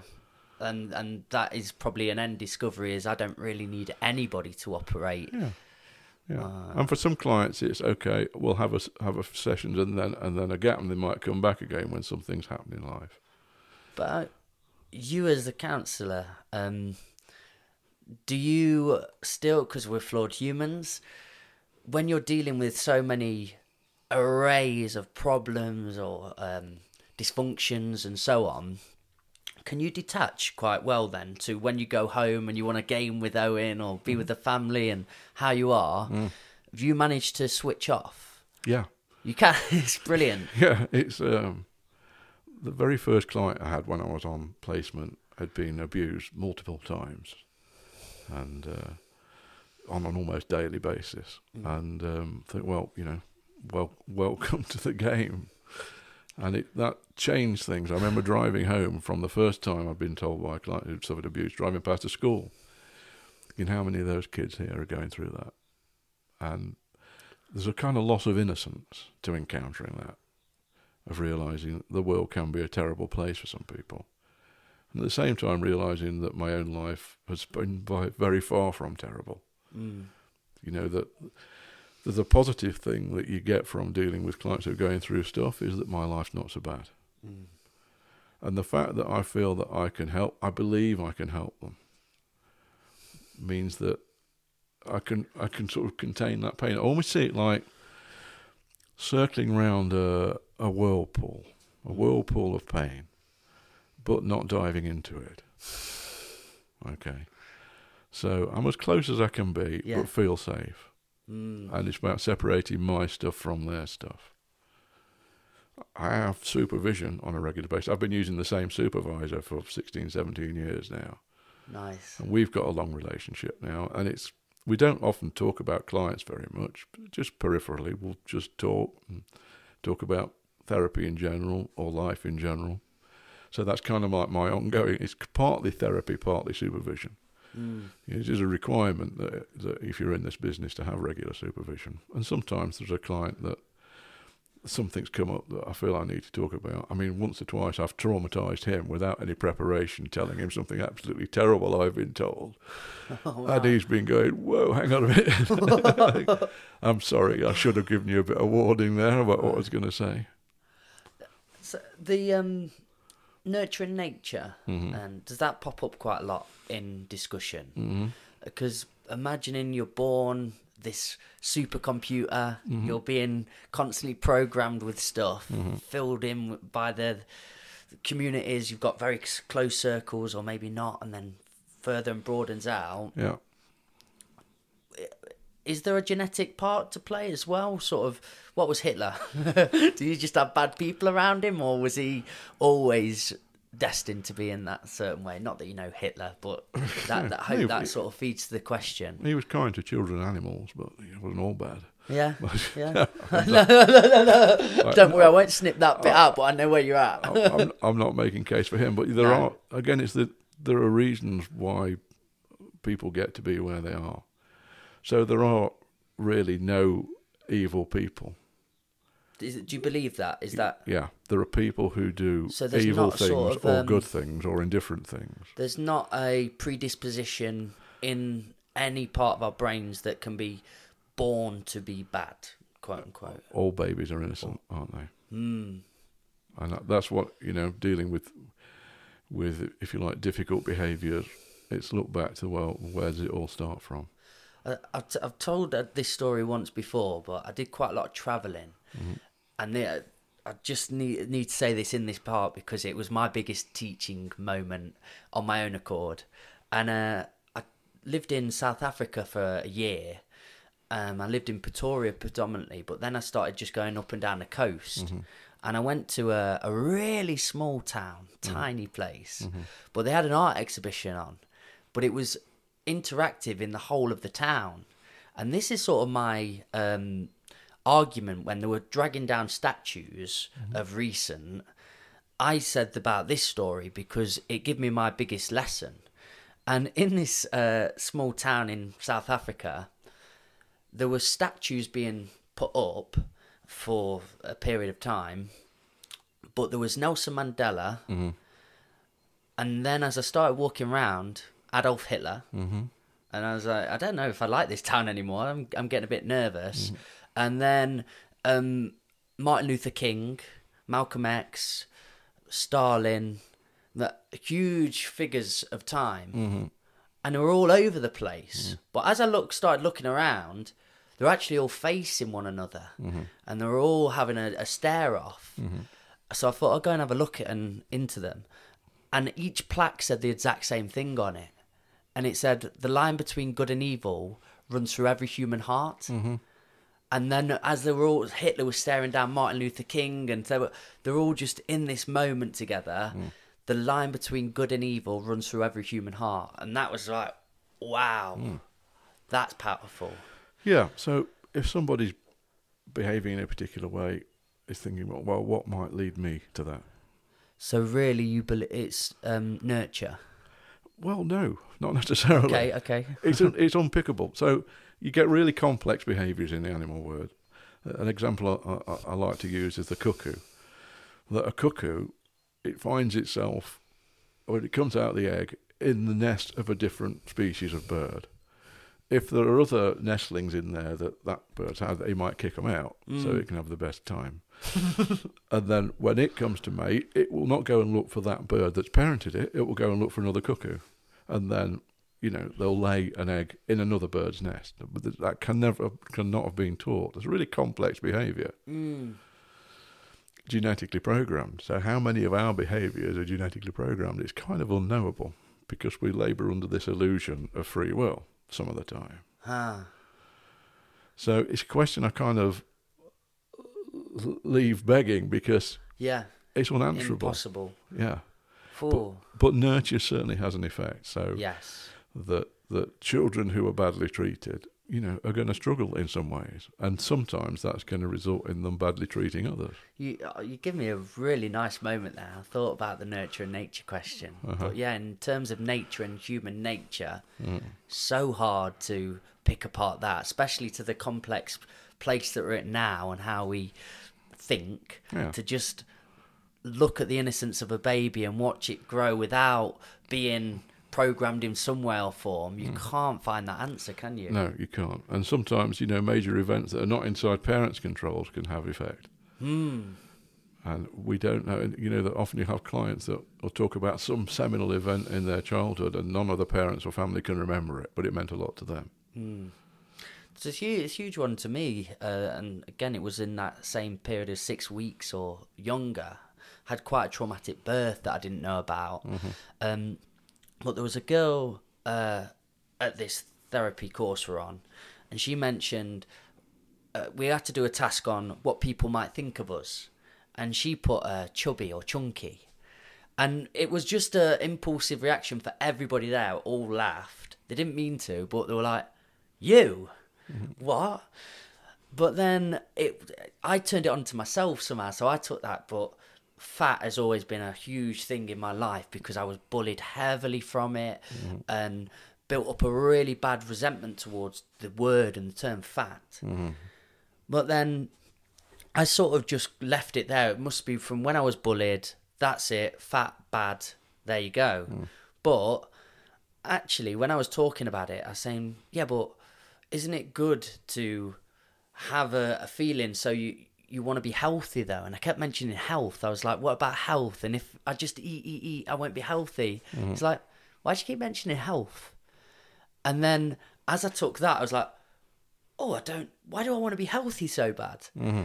So I jumped from there, and I looked on my timeline, and I'd not really had much in the the very very small period. Mm-hmm. So I went home and I said, Mum, was I ill as a kid or anything? Did I have a traumatic birth or anything there? She's like, "Mm, yeah. I had an appendicitis when I was only a, a month old or so, and I was in the hospital attached to drips and so on for a few weeks and so on, and I was always being sick. Yeah. And it, it's honestly, I, I was always going to the gym and looking in the mirror and seeing myself with a bit of chunk or whatever. But now, just from that moment where it's I've healed a part of myself there, looking back at it, oh, that makes sense why I had such a fear base from it. Mm-hmm. My perception of myself's changed. Mm-hmm. I don't feel worried about even how I look at all. Mm-hmm. I I've go to a new gym now, which got a little spa to it, and I look in the mirror and I just have a glance like I'm fine and walk on. And it was instead of just going from this bullying element, mm. I went even further back in the timeline and further back. And when I rummaged in there, that was a powerful truth that helped me change my thinking. So sometimes it's get to where you need to go. Yeah, and it's all about the only place is now. Yes. Yeah, we want to think about the future a bit, but not too much because it's all going to end the same place. Mm. Mm. You know, a client recently was quite helped by uh, by a throwaway remark I made at the end of the session, and I say, "Well, why worry? We're all going to die anyway." And and that really really helped her over the subsequent week. You know, when she's feeling down about stuff, well, it doesn't matter. None of it matters. We're all going to die. Does is that one that helps you? Uh, sometimes, or sometimes, you know, well, I've got to die something. Mm. that you know life life is short but I, I say I like to think about that you know look, today will be a good day to die I'm enjoying this right now Mm. if I go right now I'll be okay I've got to go sometime Yeah.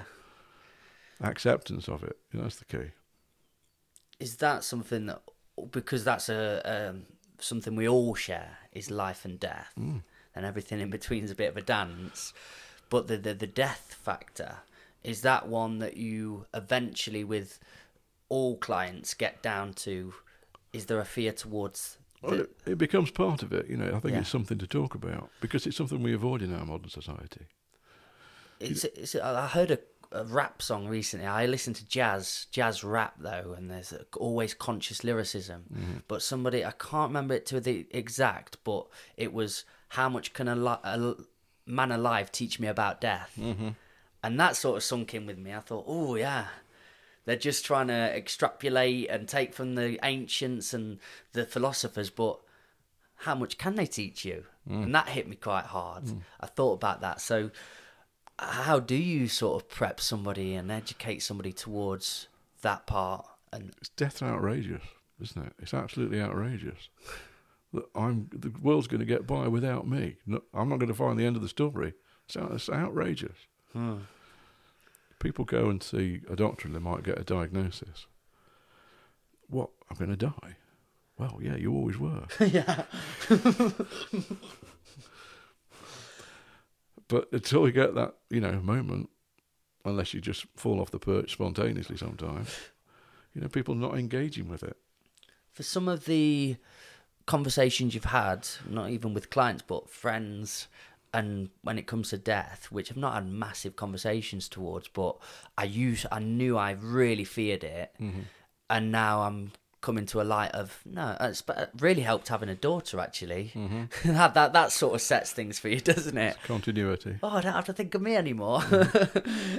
Feed it into yeah, I do have to think of me. Mm-hmm. But um, with death, what are some of the feelings that emerge?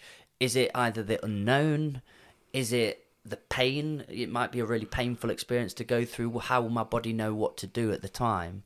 Well, all, all of the above and more, I think. Yeah. I think it's just the ending. Uh, I had, you know, big problems with with um, death anxiety, which largely dispersed when I reached the age of sixty, because I never expected to. So it all feels like a bonus now. But, uh, Really? yeah. I mean, you know, my father died when he was 55, and I thought getting near that age was difficult. I thought, I, you know, I can't live longer than my dad. and, and when I went past that, I thought, wow, oh, there's, there's, there's life. Everything's, so bad. Everything's just on top from me. That's really good. I like that. And it feels weird now to be eight years older than my father ever was. Mm. Um, Right. It's just, you know, it's an unknown world. But But, is is that an element that is hard to help people prep towards? Well, again, it's not necessarily about prepping towards it unless somebody is facing it imminently. But I think it's that how to live authentically is using it as one of those existential givens, okay? So we are mortal. Okay, so how am I going to use that positively? And that is to value today. So I sometimes Mm. use the image of just imagine that all the money you were ever going to have was put in one box of treasure. But you couldn't open it up, you had to feel inside it, and you never knew when the last coin was coming out. Huh. Would you spend it more wisely, do you think? Because you could never earn any more. Definitely. And life's a little bit like that. You know, we make this assumption we're going to live to this age or that age, but you never know. Hmm. You just you just never know. So today It's a good settler, isn't it? today is important. And then the other givens there about isolation, we're all, we're each trapped within the confines of our own school. How much can we really know someone else?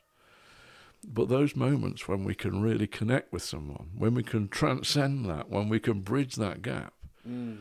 then how much more value does that have? And then that feeds to the the meaninglessness of life. Well, there's real meaning in that, isn't it? When we connect with someone else, and the choices that we make can affect all that. So you see, the four, those four givens, they all work together in a way, Mm. and it allows us to get more out of life. And that's what we want. Yeah, because because if you can make life feel better, then why wouldn't you? Yes. It's a simple question. Why would if you can feel better about stuff, why wouldn't you? So optimism is not that life's all going to be good. It No. isn't. Optimism, sustainable optimism, is I'll get through it. Mm. That whatever life throws at me, I'm going to get through it. And that's one thing about being ancient as I am now teaches that you get through shit. Yeah. Because again, that sort of saying age is just a number. There's balance in that. Hmm. What age does give you is more time on the planet to have more experiences. Yeah. And if you're somebody that's wise to learn from experiences, Hmm. Thus you're going to have more wisdom eventually from those Yeah. experiences you've had. Yeah, but age doesn't necessarily grant wisdom. wisdom. So someone might- might just learn bitterness and isolation from, from yes, time. exactly. So they're not lessons being learnt though. Mm, yeah. So they're just living through. Yeah, but often I find, you know, with with younger people, let's say, you know, people in their their teens, they can have this thing that that my life is now ruined, and the thing I try and convey there that life's a longer game, and there's always time for the game to turn around. I didn't really figure out what I wanted to do with my life until I was in my forties. There've been things I've been doing, but I didn't feel out find out what was really important until I was in my forties. And they, the other thing with younger people, they're used to change, so they're often easier to fix Mm. and um, are more more open to change. I've got a lot of faith in young people. I think they get a lot of bad press. We're dicks. Uh, I'm not. You're not a young person. Yeah, twenty-seven. yeah, yeah, yeah. Getting old man Oh now. God! Ouch. no, but I think about you know the, the teenagers, people up Yeah. to up, you know, 21 and below. They're great in whatever my experience of them. yes. And, and you know, people talk about snowflakes and wokeness and stuff like that. Well, okay, maybe things go a bit far sometimes, and people get a bit over enthusiastic. But the idea of trying to be nicer to people is not a bad one, is it? No, uh, that's how I've seen that movement, Hmm. quote unquote. Is it's all generated from a nice place, Yeah. a good part of the hearts. It just I've seen it again deployed or showcased in a really toxic side of natures. Yeah.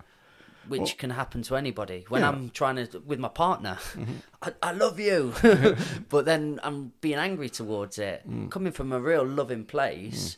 But it's I'm not learnt to channel these parts of my emotions. Yeah, I'm I have now. and struggling struggling to ap- accept others can be a problem. And people also look for simple answers to complex problems. yeah, and sometimes there are no answers. Sometimes you know there's the least worst is our best option. Mm. Sometimes in relationships, the only choice we've got is to not make things worse because we can't make things better if the person that we're with is really struggling with something. suppose the thing with the woke and the snowflake one is it's we had this discussion just before the podcast started i think but it's where we need to be right and there's no other option. Mm-hmm. And it's this absolute black and white mm. And I said to you, I listened to a podcast recently, and it was that start trying to wear your opinions like your clothes rather than your skin. Mm-hmm. And if you can open up and listen to the truth in what somebody's saying, mm. there might not be such a vehement virtue signaling approach to it. And it's, oh, listen, Jordan Peterson, Joe Rogan, whoever. Mm-hmm. I hear what you're saying. I see what you're trying to conduct, but I don't think it's helpful. Mm. And they could do it in that sort of manner. Whereas they're like, no, I am this team, you are that team. We must attack, and that's where I feel it's gone a little bit south and sour. Yeah, I mean, a scientific approach to thinking is quite useful. The idea that there is no absolute truth that we know, we've just got the best approximation of it at the moment. Mm. And that science advances by disproving things, not by proving things. It's where the, it's where the facts no longer fit the theory. Mm. That's when you make advances. And we should be open to doing that, testing our thoughts and our beliefs. Hang on, where does. I mean, I, I had a strong Christian belief in the past, and that it became unsustainable. But a lot of that was based experientially on some very powerful spiritual experiences I had. Then I said at the time that either it was true or I was delusional. Mm. And it was quite hard to come to the conclusion that I was delusional Mm. because I was very good at arguing for it and with myself. Yeah. But it was a particular place I was in at the time. I was struggling, really vulnerable. It gave me some support. I don't want to argue anyone else out of it because I envy it. I kind of miss it, Yeah. but I couldn't sustain it. Mm. And shifting that belief is is quite a hard thing to do. To say, hang on, that thing which I was really keen for, and I'm an intelligent bloke, I believe, and I can argue for stuff, and I was completely wrong. Mm. It's quite a hard thing to say.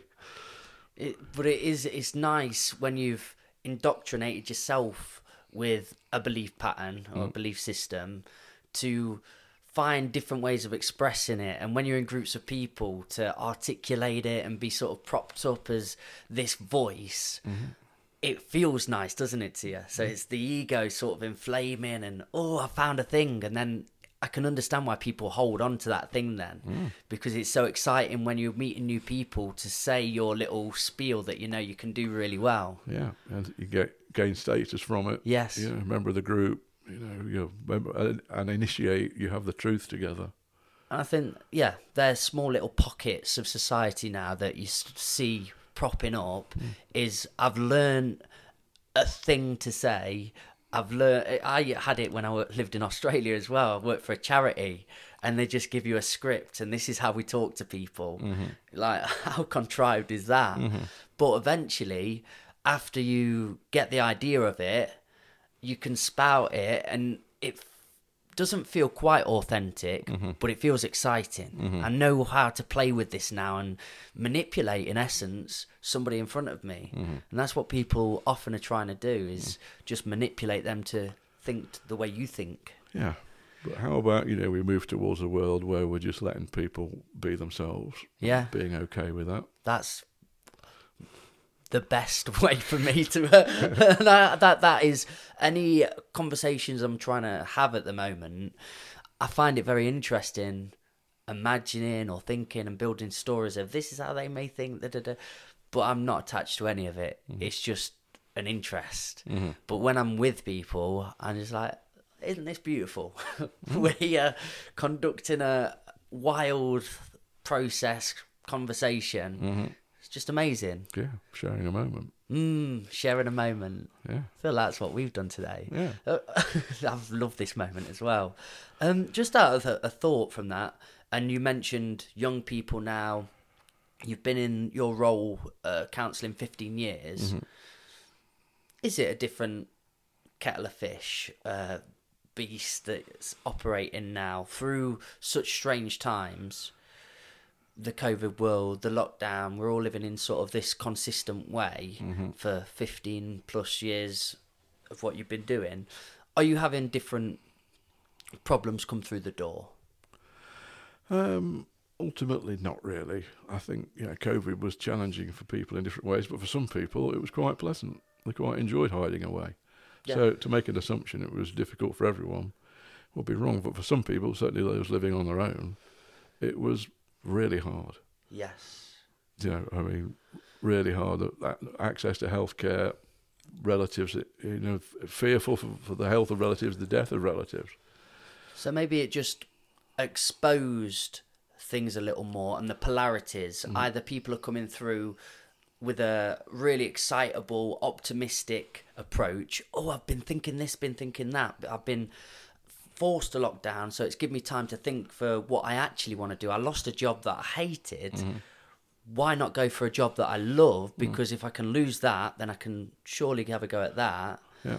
and then it's brought the polarity of also yeah the darker side of what people are going through but it's just exposed it a little more and mm. made the the discussions i don't know how to explain that but yeah just made the discussions more impactful maybe I think the thing is that whatever's going on in the world, that people can struggle. yeah and often they're struggling because of what's happened in their history. So if someone's got an issue with alcohol or cocaine or something like that, I don't see that as being the issue. It's a symptom of the issue, mm. and you've got to try and find what it is that someone's trying to escape from. that's the saying that they use in alcoholics anonymous is um, Mm. drugs and alcohol are not the problem they're the solution to the problem hmm Yeah, hmm. Yeah. But you know, I don't necessarily agree entirely with their with their approach of that people have no control. That's that is literally what I was alluding to earlier when mm. I said what works works, mm. and that man doesn't drink now, which is fantastic Yeah. because it was really damaging his life. Yeah, But when we're having a certain discussion, mm. it become the doctrine Mm. and the only way. And then I thought, oh, yeah, and it's not right for everyone. You know, Yeah. I used to have a problem with alcohol. I used to drink far too much. I probably wasn't an alcoholic, but I was pretty close to getting to be one. And had a, for health reasons and others, had an enforced stoppage for a while. I have a glass of wine now and again now, and it's in control. But the reason it's in control is because I believed I've sorted out the emotional background that was leading to the drinking in the first place. yeah, that that's literally where I'm at. hmm Um, but for people that have completely shattered elements of their life to it Mm. and found a protocol, It works, I'm- and I'm not I'm in. knocking that. It's absolutely in favour of that. yeah. Whatever works for them, and they might not have access to counselling, for instance. yes, yeah, you know that it's one of the problems with with counselling is is the affordability mm, that um, know, people on low incomes don't have access to long term therapy. I, I do sometimes do pro bono work, you know, and uh, um, if it if it feels like the right thing to do, but ultimately people have got to have the resources to pay for it, and uh, you know it's difficult for those working on the NH in the NHS sector that. Uh, they might be able to offer five or six sessions, and um, they must have clients sometimes they feel that they need more, but they can't offer it, mm. and uh, it's difficult. you're in a scene, the counselling scene. There's uh, personal training scenes and uh, whatever. Um, is there? Is it easy to become a counsellor? No, No, not at all. And are there sort of red flags for people? I'm just trying to what the con- questions conducting towards is there's definitely for personal trainers now. Um, not that I am one, but I'm very good friends with many, and it is quite a saturated market because eventually you could pretty much go on Groupon, go on a course. Mm-hmm. Here's my badge, mm-hmm. come to me, and then there've been horrendous outcomes working with the wrong personal trainer. Yeah, because they've just given again like we said earlier this one size fits all plan. Mm-hmm. this is what you do for that. Mm-hmm. And then for somebody that's got because of past a really bad relationship with food Yeah. and vision towards it then they've just starved themselves uh, and close to death from it Mm-hmm. and that was a personal trainer not thinking of the psyche Mm. and just all about the we're getting results though let's get pictures quick snap snap snap um, so it's really unhealthy and unwise, how do you find a, good quote unquote counsellor? It's, And it's hard because it's an actually unregulated sector. People can call themselves a counsellor. can they? Yeah, yeah. There, was a move a few years back to make it sort of uh, on a professional basis that you'd have to have qualifications to be, able to use the protected term, but it, it, it never came up. There are ways of getting some sort of guarantee. So I'm a member of the British Associations of, of Counsellors and Psychotherapists, BACP, and they operate a register, which I'm on, for those who have demonstrated they've got the training and done whatever testing is required. And then we sign up to an ethical framework which we agree to adhere to, like having the supervision will be part of that. Uh, it's not a set of rules, it's a set of principles that people have to follow, like a beneficence, always acting in the client's best interest, non maleficence, not acting against the client's interest, autonomy, so things like that. And applying those principles is important. And it also gives somewhere for people to complain to, so you can get sanctioned, taken off the register, and so on and so forth, lose the membership. But it's not, people aren't guaranteed to do that. Mm. Um, it was four years training for me, including sort of 200 hours of, of, of supervised placement work before I did it, and a lot of personal work, personal therapy required. Um, it's a tough process, and a lot of people dropped out of that process during it, Wow. and it's quite economically quite difficult to achieve. I was I was fortunate enough to get some help in doing that, Huh. but it can be very expensive. So it's uh, yeah, it's it's not easy, and it's not for everyone. Mm. It's all down to in the end whether you can put your own stuff to one side and plug into someone else's. They, I, I'm, I've, the camera we're going going for about two and a bit hours. Uh-huh. This is fantastic. Okay. But I've only allowed a certain amount of space on the platform that I uh, upload to, so Yeah. I do need to bring it to a wrap. That'll do for me. Yeah. But have you enjoyed it? Your Yeah, first been fun. podcast. Yeah. I've absolutely. I'm so happy I've met you. Mm-hmm. You're an awesome human. Would, would you ever do your own podcast? Do you think? I don't know. I've got anything to say. I can tell you, you've got two and a bit hours, and I, I honestly feel, for myself, I could have done another two hours with you. I'm, I'm really excited to put this one out. It's going to be fantastic. Could you just let people know that still come to this point, um, where they can find you and everything that you do if they would love to work with you? Yeah, well, you know, I've got my website, which is counsellingderby.co.uk. I'll put it in the um, in the description. That's, so that's the easiest point now. Or email, email me at, at david.eames at sky.com. fantastic. So that's counsellingderby.co.uk Yeah, and David Eames. david.eames David.eames. at sky.com. Fan, I'm going to put that in the description. Yeah. I might be in touch. I'll do my bit. Guys, thank you for being here. You've been a part of the Old Farm Bus, Back of the Bus Sessions podcast. I'm going to leave you on this, and I always do, and I always will. Just be nice to one another, you beautiful set of buggers. That's all you've got to do for me. Peace and love.